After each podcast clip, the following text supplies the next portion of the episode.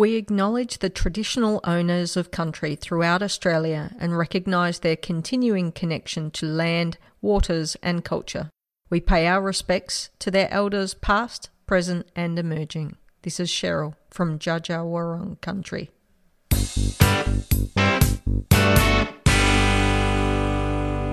Welcome, everyone, to episode 81 of the Beyond 90 podcast gosh, it's exciting to be here because I really feel like I need a support network to talk about the game that happened last night, which was not quite the result that I was expecting. But um, congratulations to South Korea. Terrific to see them progress, not necessarily at the expense of us, but you know they played really hard, and I'm happy for them to be there. So yeah, um, how was anyone else's week in football?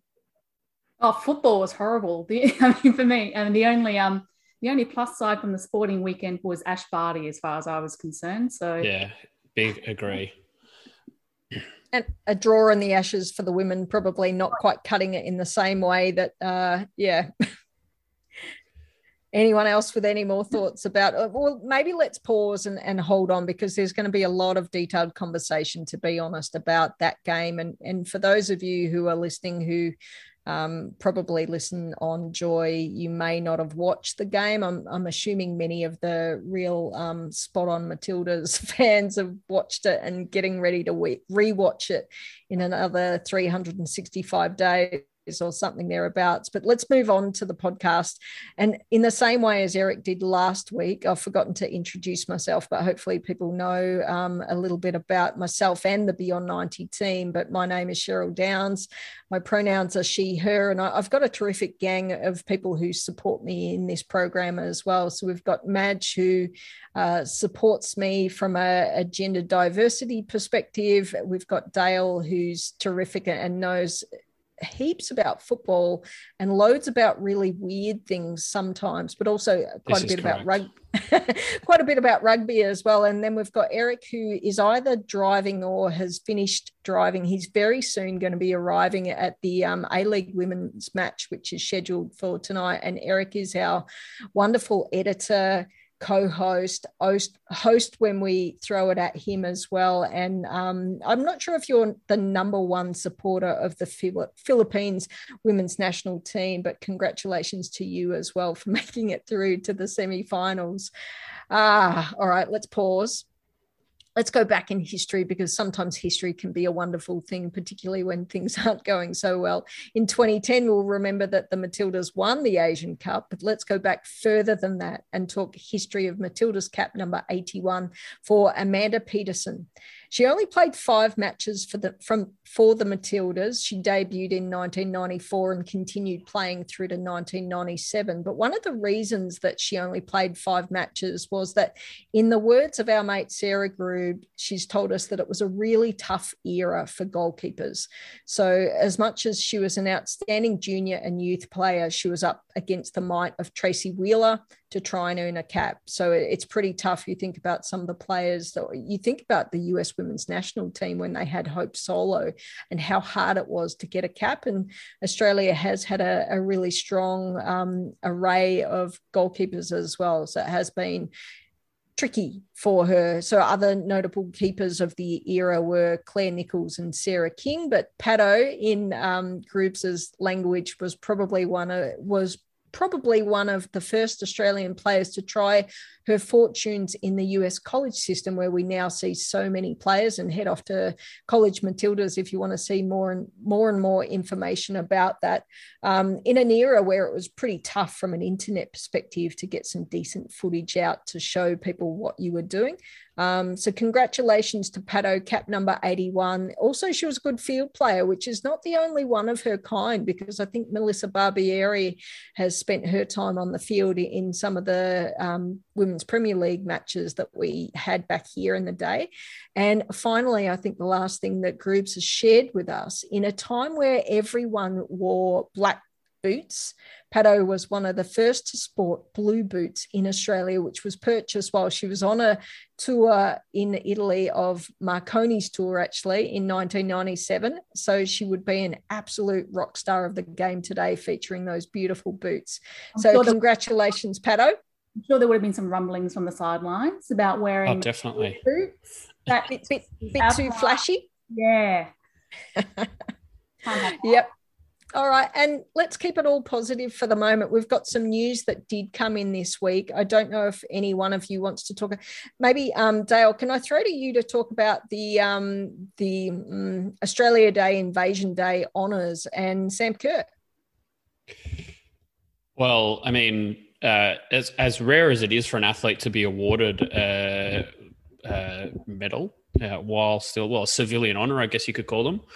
Uh, Sam Kerr was awarded the OAM Order of Australia Medal, um, and yeah, very rare to be awarded while still playing. Uh, Patty Mills was also among the cohort of inductees, as well as a few other Olympians. But obviously, we're here to talk about the football. So yeah, Sam Kerr, OAM, how good. Um, very, very rare, as I said, for players to be, uh, you know, inducted into any form of honor system while still playing. So a huge congratulations to her. And I, I don't think it would be uh, controversial to say very well deserved, especially after the season that she's had and the seasons previous. Yeah, fair comment. And also news that's come out of England, and I don't know whether or not Eric or Madge want to take this one in terms of maternity cover for the players in England, which does it feel like they're a little bit behind us in, in terms of we have had that maternity cover off for ages now. It's been days at least. I mean, it's great to see. I think, um, I mean, you can. I, I, don't think it's something that we sort of want to treat as a competition. Um, I think the more teams that have it, the the better it is for world football. So it's great Mm. to see the FA um, getting on board and and supporting their players to um, to make the most out of their careers and not have to make you know sometimes hard choices even harder um, by providing some structural support because you know that yeah you, you, you can say things like um, oh you, you see women's women's players out there performing well and, and being professional athletes but until we start breaking down some of the structural barriers like around the fact of life that a lot of women in prime footballing age also may want to have babies. Um, we need to structurally support that which is something that of course men's football hasn't had the same um, dilemmas to have to deal with in the past. So it's great to see. And, and a wonderful example as well with Brisbane Roar in, in how well Minnie has come back from having a baby just three, three, four months ago now. I'm not sure if it's rolled over to the four month mark, but I, and I'm not sure of the support that she's received, whether or not she's still on a Matilda's contract and or how much support she's been getting from Brisbane. But I mean, she's cracking her her game has just been absolutely terrific, and you can see that having a baby shouldn't be the end of your career, nor should it necessarily be a pause in your career longer than you want it to be. So, providing the structures, exactly like you said, to support the players in what they need, brilliant. So that absolutely has to get a some kind of a Queen of the Week title. Um, and on to more good news in the week as well. So the Football of Australia Hall of Fame nominees were announced, and a couple of women in there as well. So terrific to see Kate Gill or Catherine Gill, who is the co-executive chair of PFA, and Heather Garriock. So I think is she still on the board of Taekwondo Australia, former former Matilda, of course, former coach of Canberra United. So congratulations to the both of those players for being inducted into the Football Australia Hall of Fame. Love to see it. All right, um, Asian Cup. Who wants to who wants to start this conversation? I'm co- conscious that we still can't see pictures of Eric, so maybe he's not entirely with us. But it wasn't the quarterfinals that was um, where we should pick up because there was a match in between then when Australia came up against. Don't know if I would call them our arch nemesis, but I was in Jordan when they played the last Asian Cup, and they they had a tough time playing against Thailand back then as well. Uh, Madge, I'm going to start with you because I feel like your background is so inspiring.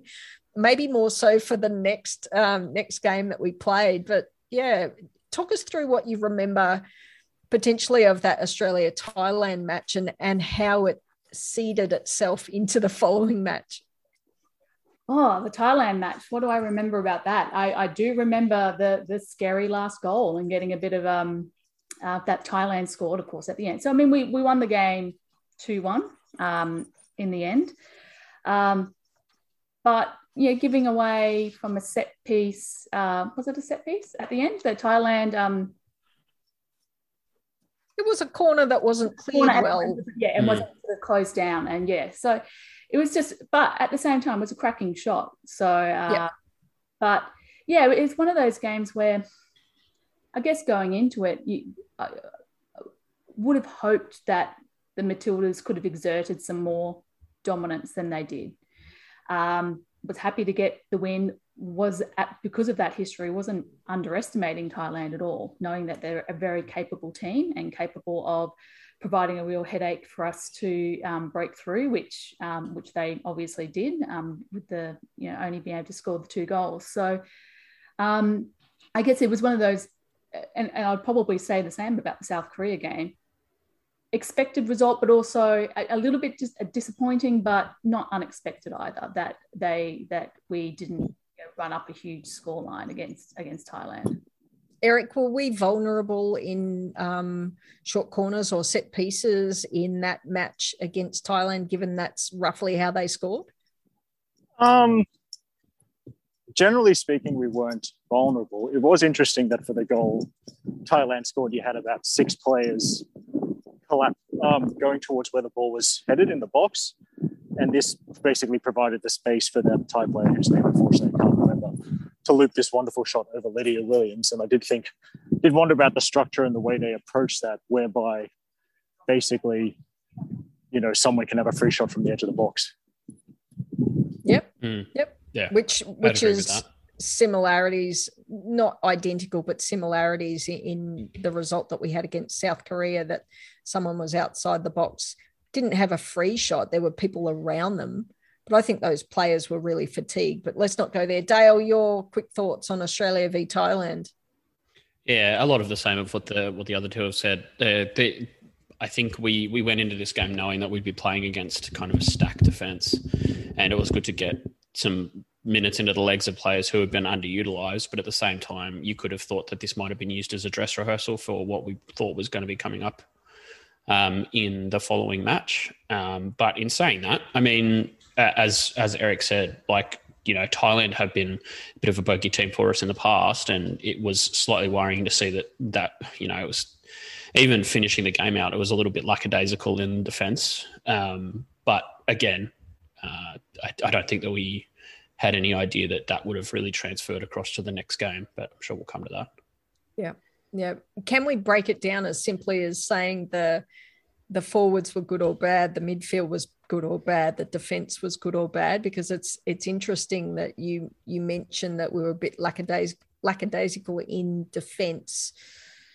Everyone's job is to defend it, and that's something yeah. that I, I think is pretty clear across the board. But if we if we have the conversation now uh, about Australia versus South Korea, so for those who aren't aware of the result and probably the the tone of our voices hopefully has indicated to you so far that it didn't go well for Australia, or, or, on the scoreboard, it didn't go well. So Australia lost in the 87th minute, I think it was. Ji So Yun scored a, a, top goal, really, really um, superb goal for South Korea. She plays together with Sam Kerr in Chelsea. She's not unknown. She's a well-known player. We sometimes get our little um, goggles. I don't know what the horses wear, those goggles where they can't see a little bit left and right. We know that she's a good player. We know that South Korea's got a, a good team uh, on the on the stats board, not on the scoreboard, but on the stats board, we did pretty well.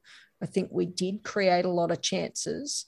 But if we break it down and say, did the forwards deliver? Did the midfielders deliver? Did the defenders or defensively, did we deliver? It's hard to say because a lot of the things on the stats board weren't too bad. Anyone? I think that the biggest thing that stands out to me is the fact that we had two shots on target. Um, and, you know, for a team that is as flush with uh, excellent attacking options as the Matildas, like it's just not good enough. Um, and I know that there were a lot of there were a few that hit the bar. You had that Sam Kerr header hit the hit the post. You had that last minute where Kerr had the shot just off target and Raso just couldn't get it inside the post. But like you, you know, in cricket they say catches win matches. In, in football, it's very similar. Like if you if you don't take your chances, you can't win games. Um, I think that there were I think that there were so many opportunities for us to have tucked this game away, probably in the first five ten minutes. Like there was that there was an offside call that was pretty line ball, but you know we're, we're both playing with the same referee, so you can't really blame the officials in that sense. Um, and it did go to video officiating, so like I, again, you can't really blame them there. But like the first twenty minutes, we were we were all over South Korea like a cheap suit, and then we just forgot how to play football for like the next half an hour.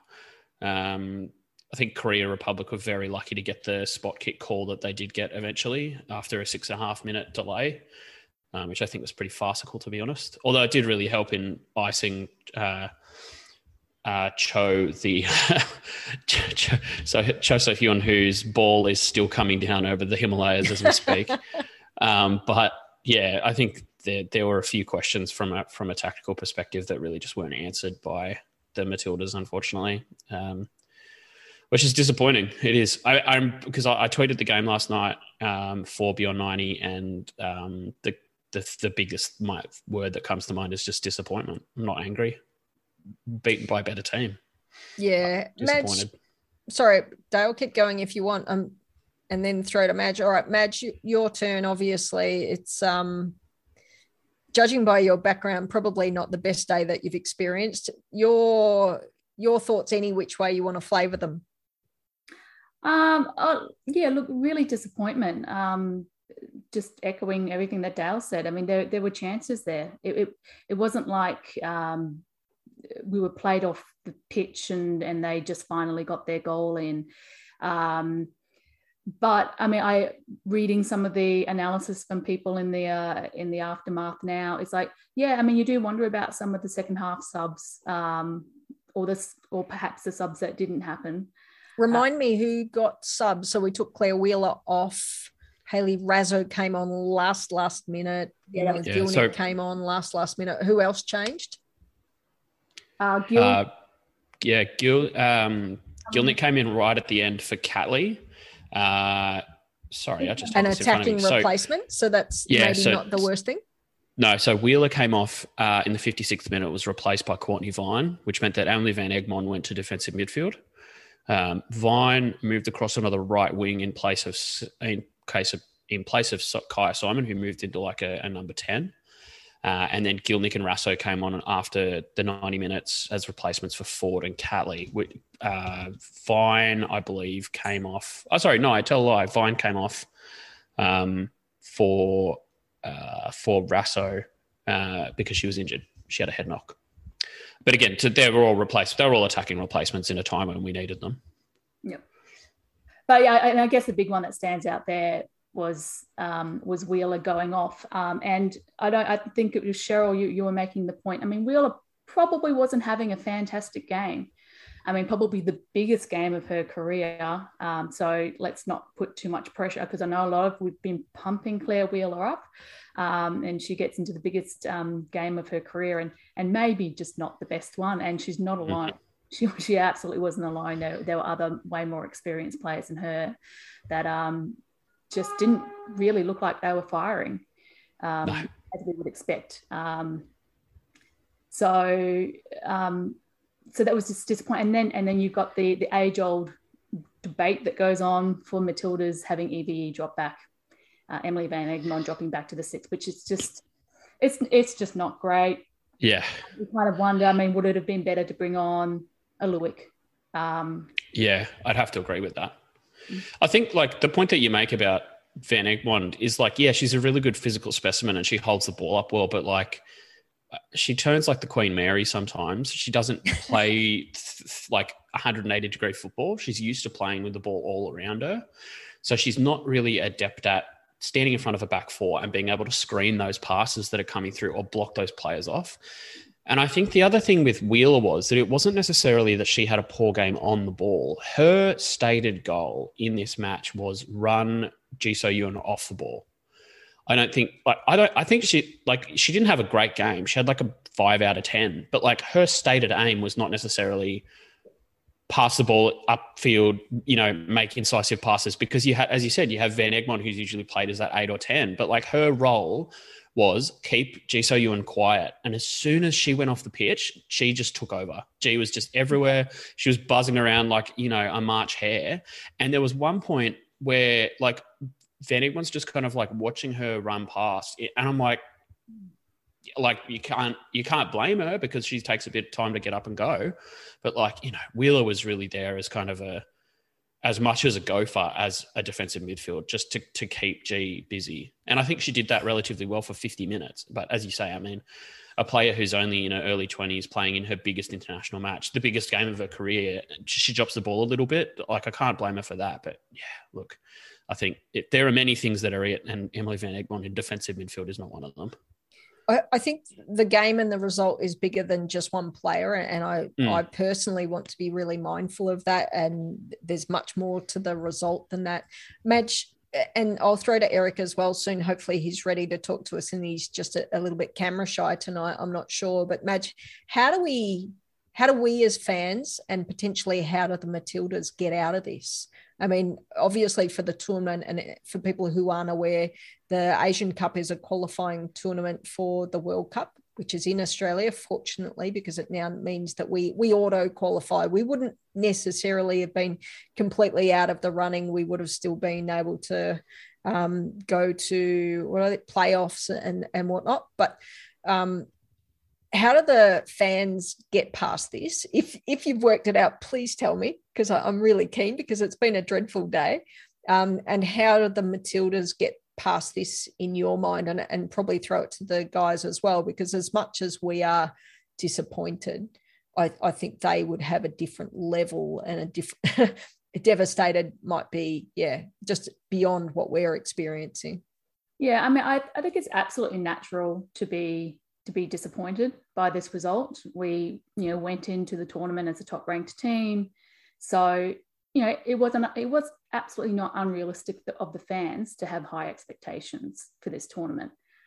Uh, one thing I would say is how about the worst um, prize you get for topping your group is getting South Korea, one of the best teams in Asia, in your quarterfinal match. I think in one of our previous pods, um, I actually was like realized, oh, this is the first time we've had quarterfinals, another knockout game that we can actually completely get stressed about. Um, and, and, that's tournament football for you. And, and what I would say to fans is, yeah, we can have debate about sort of the tactics that were used and um, players' form, but um, you've got to keep it in perspective as well. Um, South Korea, uh, a really good team with really quality players, and it's tournament football. There have been highly ranked teams get knocked out of tournament football in um, in knockout stages. In many a tournament, it won't be the, the last time it happens. Uh, I feel like Dale's probably got six examples on the left side of his brain on those. So we'll throw to him as well to get the what are the biggest examples of people being oh, knocked I mean, out? Great Britain being knocked out by the Matildas at the Olympics. Yeah. Uh, yep. Sweden knocking out the US at the last Olympics as well, uh, at the 2016 Olympics. Um, not that it happens to good teams. Exactly. So it happens, to, it happens to good teams. Good 100%. Japan yep. got knocked out at the quarter. Uh, Japan got knocked out in the round of 16 at the last World Cup. Like it definitely happens. So, and, and what I would like, I, I think it's such a knee jerk reaction to just want to find a thing to blame. And so I, I guess from myself as a fan, my knee jerk is absolutely not to get rid of the coach. Um, I think if you're looking for a solution, I think that's one of the worst ones out there. I've heard so many names of replacements being thrown about um, to come in.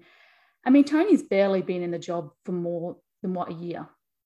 Yep. When he started, it was like yeah, it, it's January last year, wasn't it? I think was when he officially started. So he's in the very first quarter of his tenure as Matilda's coach. And he has been he's been following through on what fans have actually been um, asking for is blooding youth, blooding new players into the team.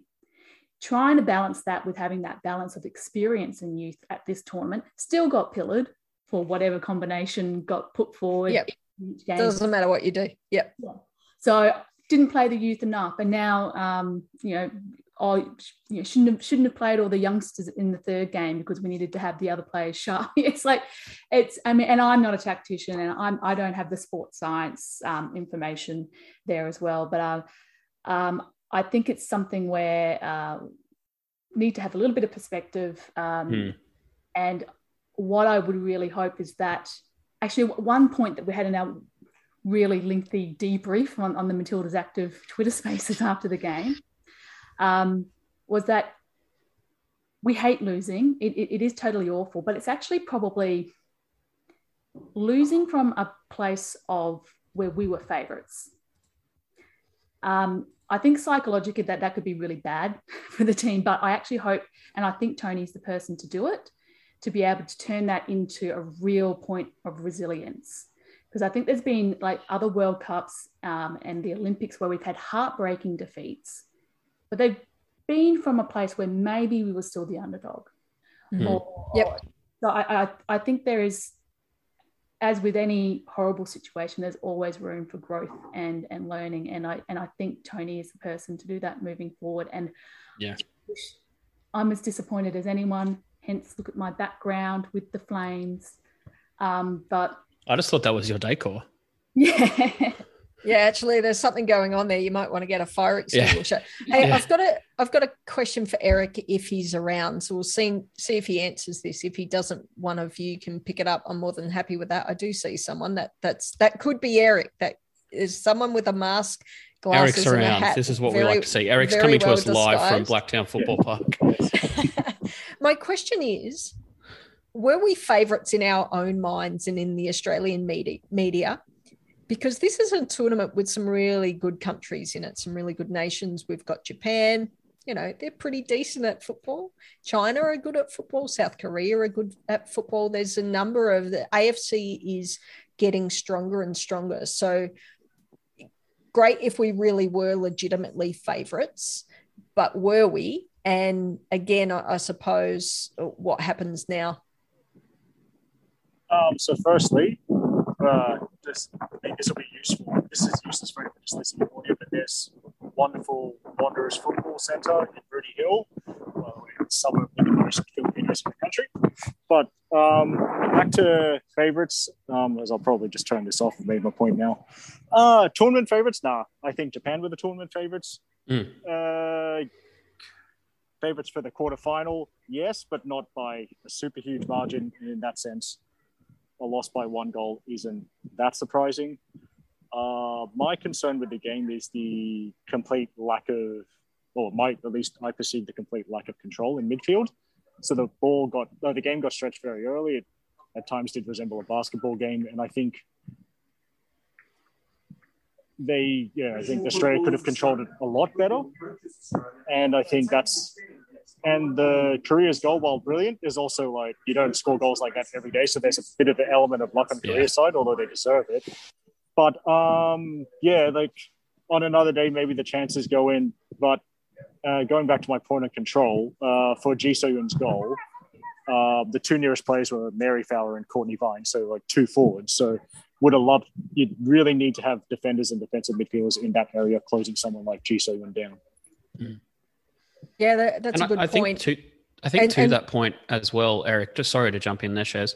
I think to that point as well about Australia not being favourites is I think a lot of Australians were kind of comfortable with the idea of Japan being tournament favourites because you know they're they're they're dual defending champions. They'll be the first team since China, or that great Chinese team of the 80s and 90s to defend their championship three times if they win this one. I think Australia were really comfortable going into this tournament, not necessarily being favourites, but going in with the mindset of if we get to the final, anything can happen. And now we've gotten to the quarterfinal, and as anything has happened, and that makes us really uncomfortable. and makes us makes us uncomfortable that sometimes anything happens to us. Yep. Like the point that Eric makes about um, defensive control and control of the, of the midfield was was something that we saw happening in the game against the Philippines, where we just started going over the top because they we started defending against we started attacking against a block defense. We knew that this was starting to happen probably half an hour into the game against Korea Republic, and we panicked. We didn't understand what to do. We went, okay, it's time to go to Plan B, and Plan B is a big red button, as Melissa Lordanic says in her ESPN article today, that says long balls over the top Who, who um, panicked? Coaches panicked, players panicked. Did they? I think the players panicked.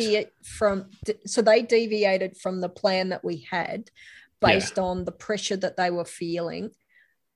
Well, I don't necessarily think it's so much pressure as frustration because we so that game against Korea we had 65 to 70% of the ball we had we completed something like 600 passes which is plenty but a lot of that is sterile possession and it's going to, yep. to back to the defender back to the goalkeeper back to the defense blah blah blah. It's not necessarily um, panic. It's more frustration as i said. It's more that like oh okay so this isn't working. I'm going to try and play a miracle pass or i'm going to try and get the ball to Kerr as quickly as possible or I'm going to take a touch that's too long and then blow up about the fact that I didn't at myself about the fact that it didn't work. Like, and that because that frustration builds and builds, and then because you're running an extra twenty percent every time you have to run to correct that mistake or to get the ball off a defender, you start bringing that you start bringing your fatigue level way, way, way up, and then you start making critical errors later on in the game. And the point that Eric made about Vine and Fowler being the only two defenders around Ji when she had the ball, that Korea were playing like a three, a little triangle training drill in the corner before Ji got the ball to drive towards goal. And everybody was just cooked. No one could chase. And then Ji gets the ball and goes towards goal and scores. And like, as Eric said, you're going to score a goal like that maybe once every five years. Like that was an absolutely banger of a goal. Probably not goal of the semi uh, quarterfinals, but we might get onto that later. Chinese Taipei's was very good. But you can't account for that stuff. And that's what I mean. Sometimes anything happens to you. It's just, it's, you know, chaos theory. But it's just a shame that people can't kind of like take a step back, as Madge says, take a step back and go, oh, okay, you know, sometimes it's okay to lose. What are our KPIs? What are our goals per, per se? Yes, we want to win tournaments, but also, as you say, as you guys say, like if we're getting 10 new 10 new names into the squad over the last three months, then maybe that is the KPI. And maybe that will improve us going forward, excuse me, into the next World Cup. Dale's voice is breaking there because of the um, just very emotional about Clare Wheeler. It is very, it is very emotional. But um, Madge, question for you as well. For I mean, to me, watching the game, there were the players, and I don't necessarily want to call them out. Players looked tired. That's not their fault. They gave everything that they could. Is there, I mean, how do we work through the reasons of why we didn't have some substitutions for some of those key players to refresh the team? To we've definitely got plenty of people available but i'm not the smartest person in the room or i wouldn't have been the smartest person on the the coaching seats or any anything at or anything like that. So there must have been some logic to it. Help me out. Well i mean i'm not a coach but i mean something that comes to mind is that maybe the depth that we've been trying to build and the the players that were in the squad maybe they're just not there yet uh, and they just yep. more time, more time. And you know, you're a coach, you make that call. You, you kind of you you're in a tournament, you're in, in a knockout game.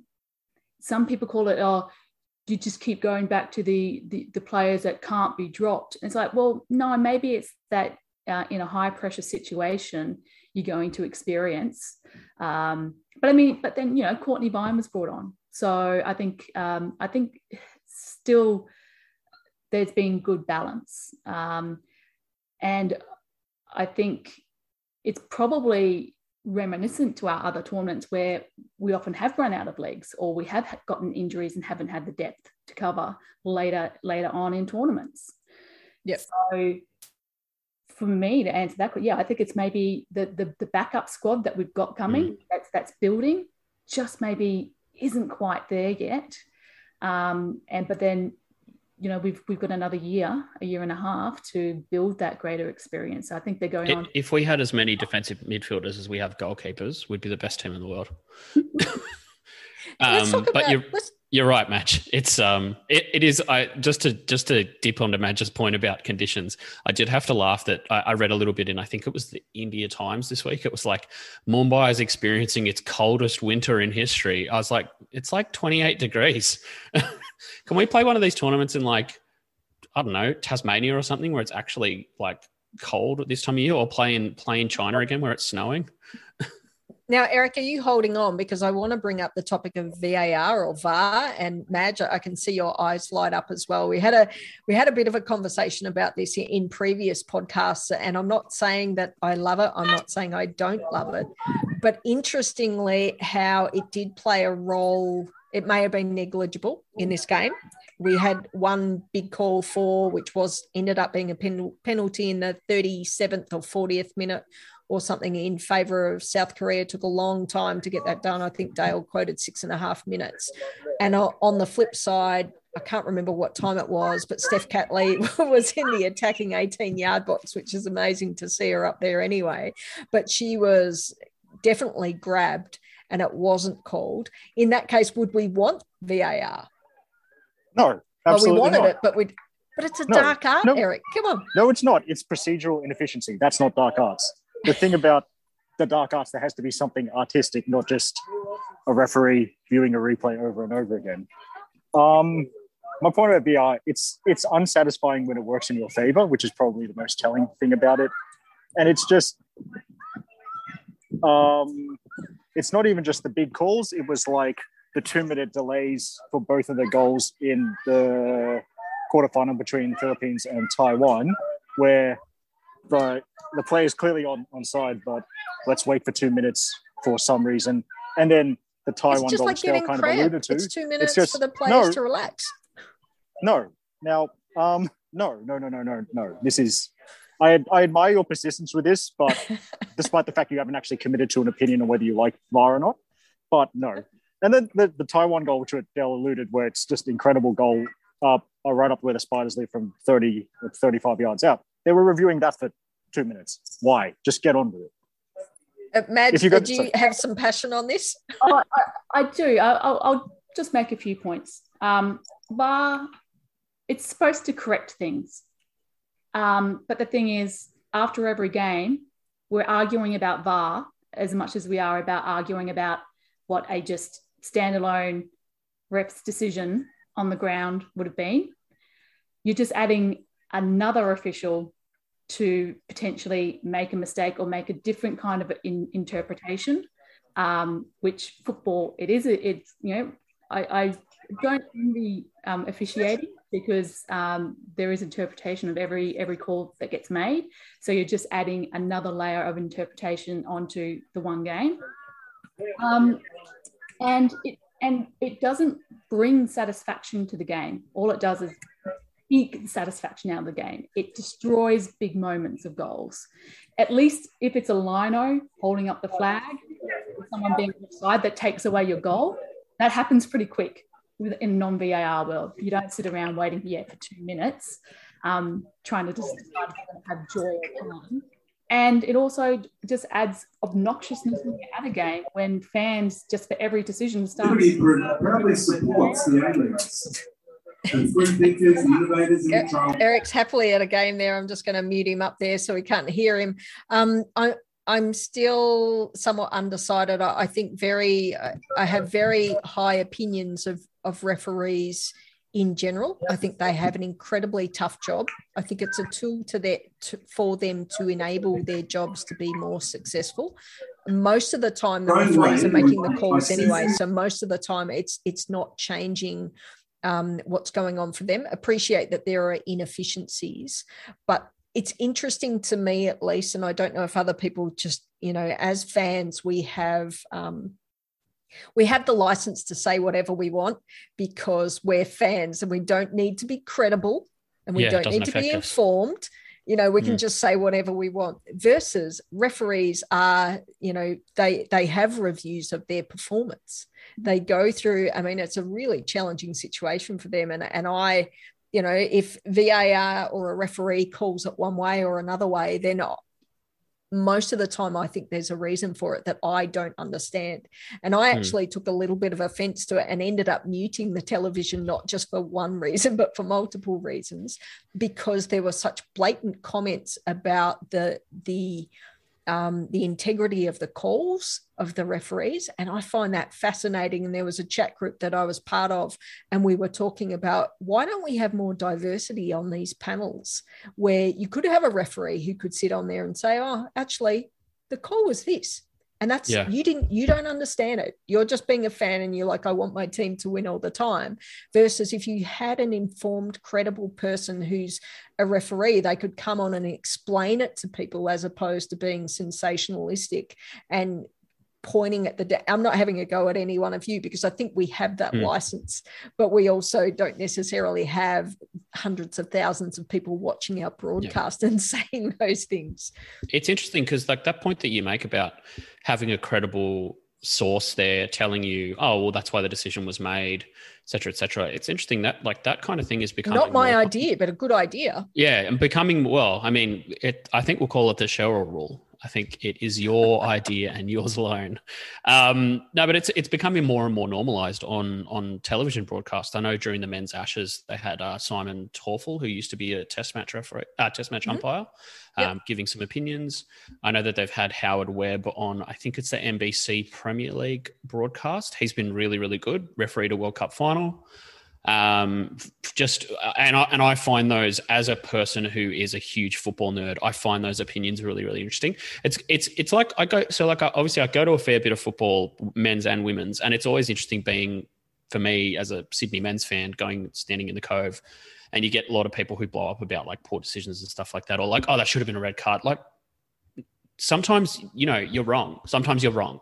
And like that's okay to be wrong sometimes the referees are wrong i think that that call against catley was one of the worst non-calls i've seen in an afc tournament if i'm honest with you but oh The referee- had, oh no it was but World like the referee the referee handball. waved it away and the referee saw it and the referee didn't think that, that was enough of a foul but like if we had somebody saying oh well as you say cheryl if we had somebody saying oh well she, saw that she thought it was incidental conduct um, VAR's reviewed it. They've decided it's no penalty. I think that as we as fans would be a better informed for that and see better off for it as viewers because we're learning about the game and we're going like, oh, maybe we are wrong. Then again, we are human, so we do not like being wrong. Um, So maybe VAR is not the answer, but maybe an expert referee commentator on some of these panels would be brilliant because then you can justify that I was right because they said I was right. Yeah. I mean, ha- maybe I like confirmation bias in all my in all my media. I will only enjoy TV media that tells me I'm right.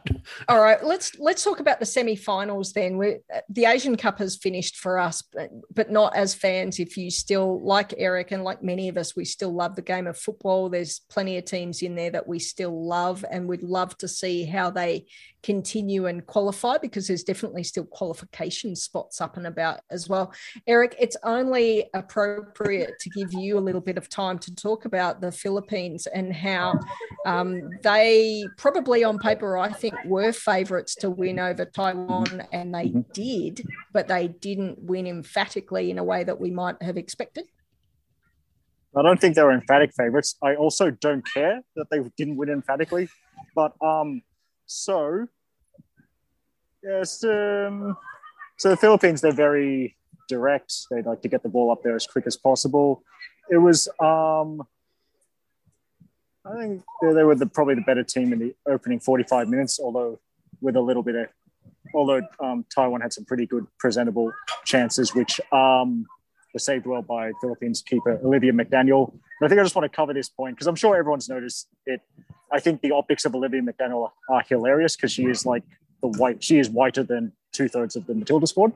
But anyway, um, yeah. So onto the game. It was a bit onto that point about midfield control. I said with Australia South Korea, there wasn't really any of it, but the Philippines did uh, get the goal by keeping it alive after a long throw. That's from Quinley Quezada, who is, I believe, teammates in Japan with Alex Chidiac at JEF United Chiba.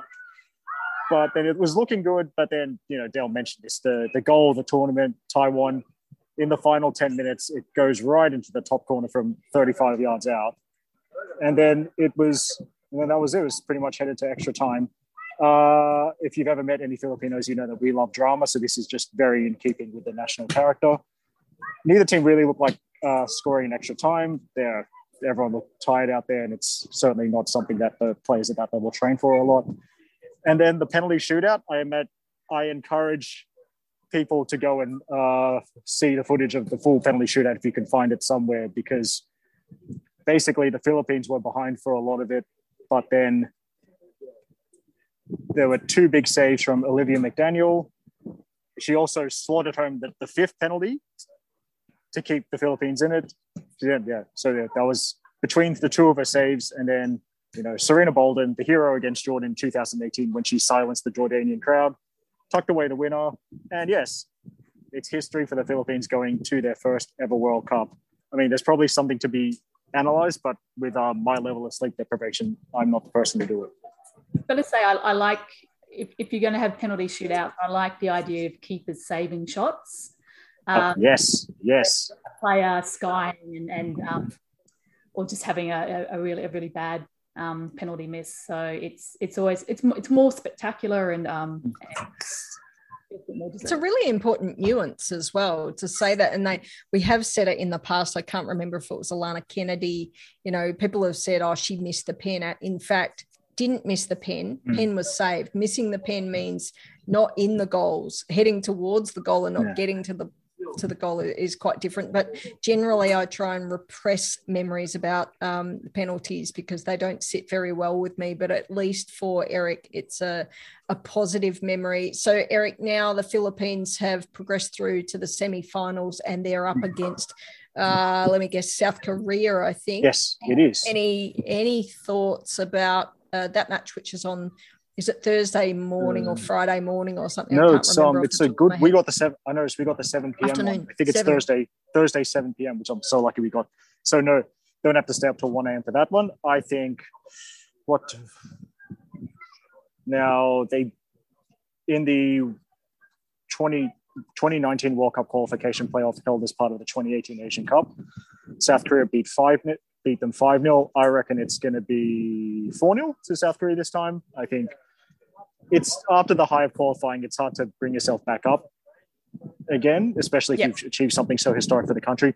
Also, let's be clear, South Korea are so much better, and I think um, that's that's going to show. But the, I think I speak on behalf of the Filipino diaspora when I say we don't care. We could lose 12 0. I still don't care. So Terrific. And um, then the um, other match. Oh, sorry. Keep going, Eric. Oh, yeah. Oh, yeah. Well, I might as well go on to the other match Japan China. I reckon that's Japan. Yeah. Maybe like a 2 1, a single goal victory. So we'd set up a Japan South Korea final, which is wonderful. And also China beating the Philippines in the third, fourth place playoff. I think that's pretty likely. Also, I think uh, Japan, South Korea, Japan would be favorites in, in that one, should that particular final eventuate. I mean, I think they're favorites in every game they play in the AFC, to be honest. Now, I think it's worth speaking about the qualification playoff to decide yes. the one the the other automatic qualifying spot that doesn't go to the to the um uh that that obviously the other apart from the nations that qualify for the semifinal and the two playoffs two qualification playoff spots which will be this wild intercontinental playoff that's too difficult to explain. So basically it's thailand taiwan and vietnam. They'll play in a three team round robin over the next week. Um, and the the top top of the group after that particular round robin is going through as the last automatic qualifier to next year's World Cup. The other two going to the intercontinental playoffs, and that's that will be some uh, I think very must see uh, football as well. Now I think I feel like the game's about to start. I would actually like to live tweet this with Beyond 90, so I'll just um I think Tell I'll us your coin of the week, and we'll let oh, you yeah. disappear. Yes. Yes, so my queen of the week, I've already alluded to it. I can't talk about this player enough. Is Philippines goalkeeper Olivia McDaniel. Uh, she's been great all tournament. She can kick a ball to the moon. She's saved two penalties and scored a penalty of her own, as said in, in the shootout. And the way I had a feeling she'd take a penalty just because of the way she strikes the ball when she kicks it out from the back. Um, and it's, it's really an unassailable choice for my queen of the week. Thank you very much for that, Eric. I appreciate it. We also lost Dale during Thanks, the broadcast. He had to go off and do some other things. Eric is now going to do the call for. Um, I, I think is he doing a, a, call because he was not in his container, but he's certainly standing on a um, some sort of trellis to be in a great position to look at the game. Um, Madge, you and I left what if some of your um, maybe the dub is too much to delve into in the time that we've got, but what have some of your mates said about the game? Um, oh, to be honest, I think we've all been a bit a bit shell shocked. Um, but I mean, I, yeah, I think it's just boiled down to yeah, South Korea were a good team. Um, yep. It's not unexpected. Yeah. Disappointing because you, you, would think with the players we have, with the team that we have, we should have had the quality to be able. So, so it's, it's annoying winning uh, a, a, game that that on paper should be winnable for you. Yeah. Uh, and, and the fact potentially that it was such a a close game in some respects, but also a game that uh, we generally as fans expected to win it and then the the way that the media plays into this that is that they will hype it up and it was an interesting i, I watched offsiders um, on sunday morning and they were talking about a little bit of tennis. This is a football um, podcast but talking a little bit about tennis. A question was asked about to one of the panelists about ash barty and said you know is she a big deal? And he said that in in the us she's not really. She's not mainstream. She's been um, ranked number one in the world for 100 weeks or something or other. She's won three um, slams. So she's definitely not someone that you would not look at. But in terms of her visibility and presence in a different area, she's not seen in the same way. So I just wonder if we color our opinions through looking at, you know, where we've got uh, green and gold goggles of the Matildas and, and they'll win. And you know that's a match which if we stepped away and i think you and i think the same thing you step away and you actually think that yeah south korea was always going to be in the match. On paper or anywhere you look at it it was always going to be a challenge. So i and maybe hopping on to a slightly different topic I, I feel like social media has again gotten to one of those places where it's not been safe to be or safe is the wrong word. It is it is not a nice environment to be at the at the moment. There's lots of finger pointing. There's less love of the Matildas, which I'm just a I don't know if you call them a lover or a fighter or something. I'm just look, I win, lose or draw. They're the Matildas, and I support them and I back them. Yeah. And I don't want to be one. And that doesn't mean that I am not critical of when they could have done better or whatever. But it doesn't matter. Absolutely. It's, Yep. Still, still happy. Still think they're great. Still think that they'll be in it to win it. Still think they gave it their all. But there are certainly elements on um, on social media which isn't as nice, and it's hard as a fan to see that come out. And I don't know anyone out there who's watching it. And Madge, maybe you can comment as well that if you feel like you're feeling threatened about what was your safe environment. Um, just make sure that you're taking care of yourself. There are some comments out there. They're quite often they're from people who aren't necessarily well informed about the game, and they would have a go at it anyway. So yeah, Madge, I don't know if you want to add any thoughts, but it, it's yeah. certainly it's painful sometimes. Yeah, I think um, on absolutely, I agree with you, Cheryl, and and on that point, I think I made it last night when we were debriefing again. Is that disappointment of losing a game is one thing, but you know, they're my team and I follow them and I'll, I'll love them and I support them. But what made me just by the uh, another day of just looking at the social media discourse and actually even just going straight into the post game where Andy Harper just seemed like he had a speech set up um, that just felt really like it was just he had it written before the game ready ready to do the cliche of the, the is the coach's head on, on the chopping block just such typical go-to mainstream media discourse. And and then that across social media just went to another level where it actually just makes following the sport not enjoyable when it should be something that's enjoyable even when it's depressing. Um, it, I, I, don't I don't understand why people want to make something that it isn't life and death. I know, I know there's all that rhetoric out there about sport is life and our team is, you know, you bleed for your team and uh, like it's life and death, but it's it's not. Um, and when you just get bombarded with gross over the top negativity, and yep. that's and like you say, it's not about not being critical about you know selections and tactics and and it's not about us being, oh, we can't handle any criticism of our precious little team, which I've heard a lot of discourse as well um, recently. But it's just, no, at the end of the day, I actually just don't want to be getting into raging fights in every comments thread that's talking about the Matildas. There's been some comments threads that I've seen on some of the groups that have actually been really good. They've been really respectful and talking about the different decisions that have been made. They've been like, okay, so there's some some sensible people out there, but they'll always be tainted just by just really flippant and um, um, it's like a, you don't always have to have an opinion, basically. Um, yep. Sometimes you can just be disappointed and and and move on, but it, it yeah. just it felt not primarily because the team lost, but because of the discourse around it is what made me feel a bit has has had me a bit feeling just down today. Yeah, absolutely. And the Matildas being one of the teams who are, you know, one of Australia's favourites. So with that comes a lot of visibility, a lot of recognition, a lot of expectations, a lot, a lot of uh, funding and branding and all those kind of things and support. So there's definitely going to be some people out there who aren't happy about that for whatever reason. We're on the same side, people. We, you know, we're cheering for the Matildas, just do it in a respectful way.